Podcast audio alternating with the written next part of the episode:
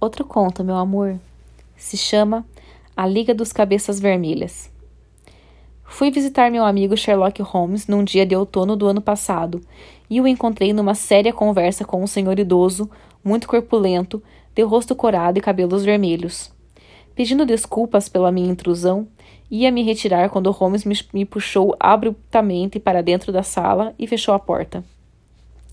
Não podia ter vindo em hora melhor, caro Watson, disse ele cordialmente. Receei que estivesse ocupado. De fato, e muito. Então devo esperá-lo na outra sala? Nada disso.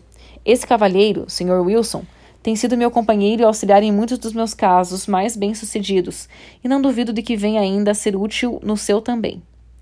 O cavalheiro gordo levantou-se da cadeira e, cumprimentando-me com uma expressão interrogativa nos pequenos olhos meio fechados pela gordura. Sente-se no sofá, disse Holmes, ajeitando-se de novo na poltrona e juntando as pontas dos dedos como era seu costume quando estava pensativo. Eu sei, meu caro Watson, que você é como eu. Gosta de tudo que é bizarro e foge à rotina monótona do convencionalismo da vida cotidiana. Você já demonstrou esse gosto no entusiasmo com que escreve, e, me desculpe dizê-lo, até no embelezamento de muitas das minhas próprias aventuras. Seus casos têm sido realmente do maior interesse para mim, observei. Lembra-se de, lembra de eu ter dito outro dia quando começamos a estudar o problema apresentado pela senhorita Mary Sutherland, que, devido a estranhos efeitos e combinações de circunstâncias extraordinárias, precisávamos nos convencer de que a própria vida tem muito mais ousadia do que se pode imaginar? Uma proposição da qual tomei a liberdade de duvidar. Sim, doutor, mas mesmo assim tem de aceitar meu ponto de vista ou continuarei a aborrecê-lo com uma grande quantidade de fatos até que fique desorientado e admita que não tem, que tenho razão. O Sr. Jabez Wilson fez-me o favor de vir aqui hoje e começou uma narrativa que promete ser um dos mais singulares casos de que tenho conhecimento desde há muito tempo. Você já me deve ter ouvido dizer que as coisas mais estranhas e esquisitas geralmente têm relação não com os maiores crimes, mas com os menores, e ocasionalmente há mesmo razão para duvidar se houve crime ou não. Portanto, pelo que ouvi até agora, me é impossível decidir se o caso atual foi crime per perpetrado ou não. Todavia, o curso que tomam os acontecimentos é certamente um dos mais curiosos. Talvez o Sr. Wilson queira ter a bondade de recomeçar sua narrativa. Não lhe faça esse pedido apenas porque meu amigo, o Dr. Watson, não a ouviu, mas também porque a natureza peculiar da história me faz ansioso por não perder o mínimo pormenor. Quase sempre, quando ouço as primeiras notícias de um caso, sigo-lhes o fio devido à experiência de milhares de outros semelhantes e dos quais vou me lembrando. Mas nesse caso, sou obrigado a admitir que os fatos são, segundo creio, únicos no gênero. O cliente corpulento, o cliente corpulento se aprumou com visível orgulho e tirou do bolso do sobretudo um jornal sujo e amarrotado. Enquanto lia a coluna da primeira página com o jornal estendido sobre o joelho, olhei bem para o homem e me esforcei, seguindo o hábito do meu companheiro, por ler as indicações que pudessem estar contidas em seu vestuário e aparência geral. Não lucrei muito, no entanto, com minha, minha inspeção. Nosso visitante tinha apenas as características de um negociante britânico comum, obeso, pomposo e lento. Vestia calças cinzas, achadarizadas e largas, como as usadas pelos pastores de ovelhas nos campos. A sobrecasaca estava desabotoada na frente e não muito limpa, e do colete escuro pendia uma pesada corrente de ouro, com uma medalha como ornamento. Uma cartola gasta em um sobretudo castanho, com uma gola de veludo enrugada, jaziam numa cadeira a seu lado. Ao todo, pelo que pude observar, não havia nada de extraordinário nem de estranho no homem, a não ser a cabeça flamejante e uma expressão extrema mortificação e de descontentamento no rosto. O olhar percrustador de Sherlock Holmes percebeu minha preocupação e ele sacudiu a cabeça sorrindo perante o meu olhar inquir inquiridor. Ih, amor, eu tô dormindo. Ai, não repara. Além dos fatos evidentes que já foi operário, tomava rapé, é maçom, esteve na China e tem escrito muito ultimamente, Não deduzi mais nada. O Sr. Jabez Wilson pulou da sua cadeira com o dedo indicador sobre o jornal, porém com os olhos fixos no meu amigo. De que modo mágico descobriu tudo isso, Sr. Holmes? perguntou ele. Como adivinhou, por exemplo, que fui operário? É verdade, como o Evangelho, e, e comecei como carpinteiro a bordo de um navio. Suas mãos, meu caro senhor. Sua mão direita é muito maior que a da esquerda. Usou-a muito e os músculos estão mais desenvolvidos. Bem, e o rapé e a maçonaria? Não quero insultar sua inteligência lhe dizendo como notei tudo isso, principalmente porque, contra as regras da sua ordem, o senhor usa um arco e um compasso no alfinete da gravata. Ah, é certo, me esqueci disso. Mas os, os inúmeros escritos? O que há de pensar quando se vê a manga direita tão brilhante e gasta na extensão de umas cinco polegadas e a manga esquerda puída, cer puída perto do cotovelo que o senhor apoia na secretária? Bem, e a respeito da China? O peixe que o senhor traz tatuado logo acima do pulso direito só pode ter sido feito na China. Isso dei um pouco a respeito de tatuagem e até contribuí com alguma literatura sobre o assunto.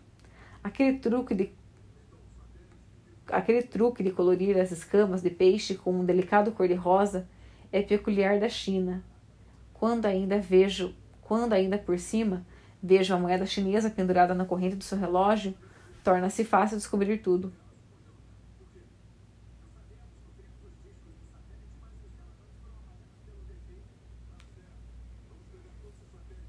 Rabes Wilson riu-se a bandeiras riu-se a bandeiras des despregadas. Bem, nunca vi, declarou. Pensei que o senhor tivesse feito uma coisa de muito valor, mas vejo, mas vejo, enfim, que não houve nada de extraordinário. Estou pensando, Watson, disse Holmes, que cometi um erro explicando tudo. Omni, omni ignotum pro magnifico. Você bem sabe. É minha pobre e pequena reputação sossobará só, só sobrará se eu continuo a ser tão ingênuo. Não encontrou o anúncio, Sr. Wilson?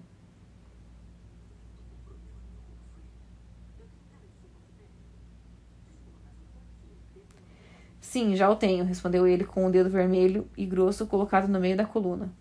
Aqui está. Foi isso que deu início a tudo. Leia-o, senhor. Tirei o jornal da, mãe, da mão e li o seguinte.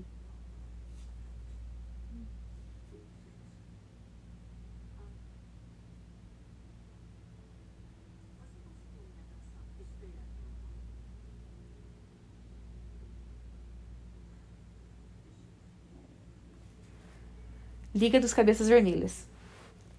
Devido ao recente falecimento de Ezequias Hopkins, na Pensilvânia, Estados Unidos, está aberta uma vaga que dá direito a outro membro da Liga a receber o salário de 4 libras semanais por serviços puramente nominais. Todos os homens de cabelos vermelhos que estejam em perfeita saúde mental e física, com mais de 21 anos, são elegíveis.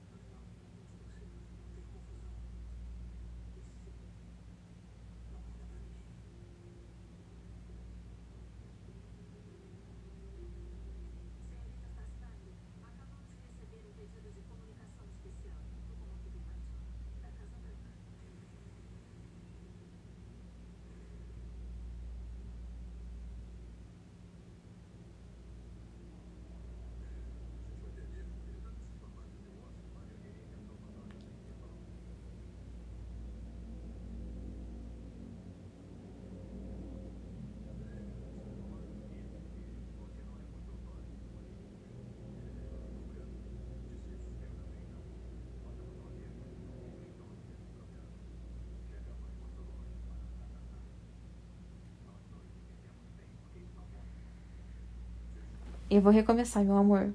Desculpa. Liga dos Cabeças Vermelhas.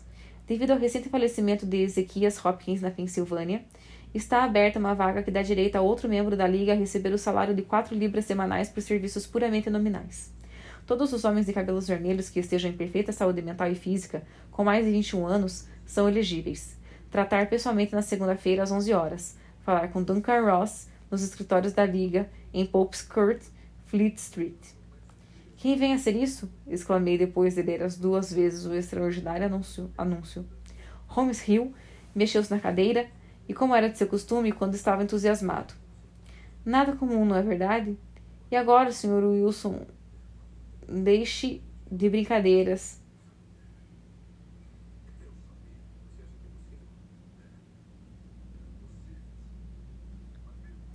Nada comum, não é verdade? E agora, Sr. Wilson, deixe de brincadeiras e, con e conte-nos tudo sobre sua vida, sua família e o efeito deste anúncio sobre suas posses. Doutor, tenha a bondade de tomar nota da data do jornal e do nome do mesmo.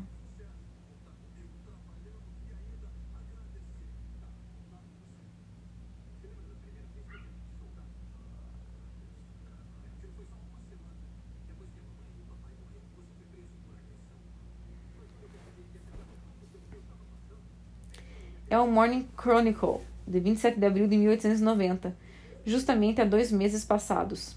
Muito bem. E agora, Sr. Wilson?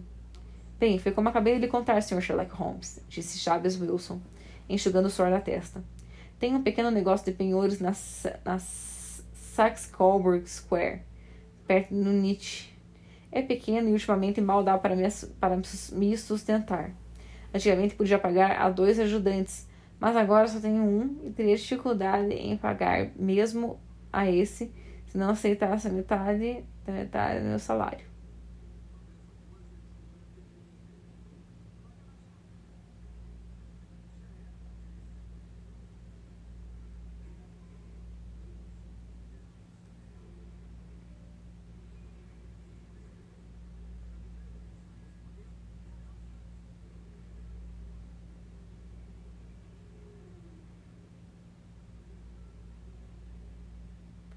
Qual é o nome desse jovem tão compreensivo? perguntou Holmes.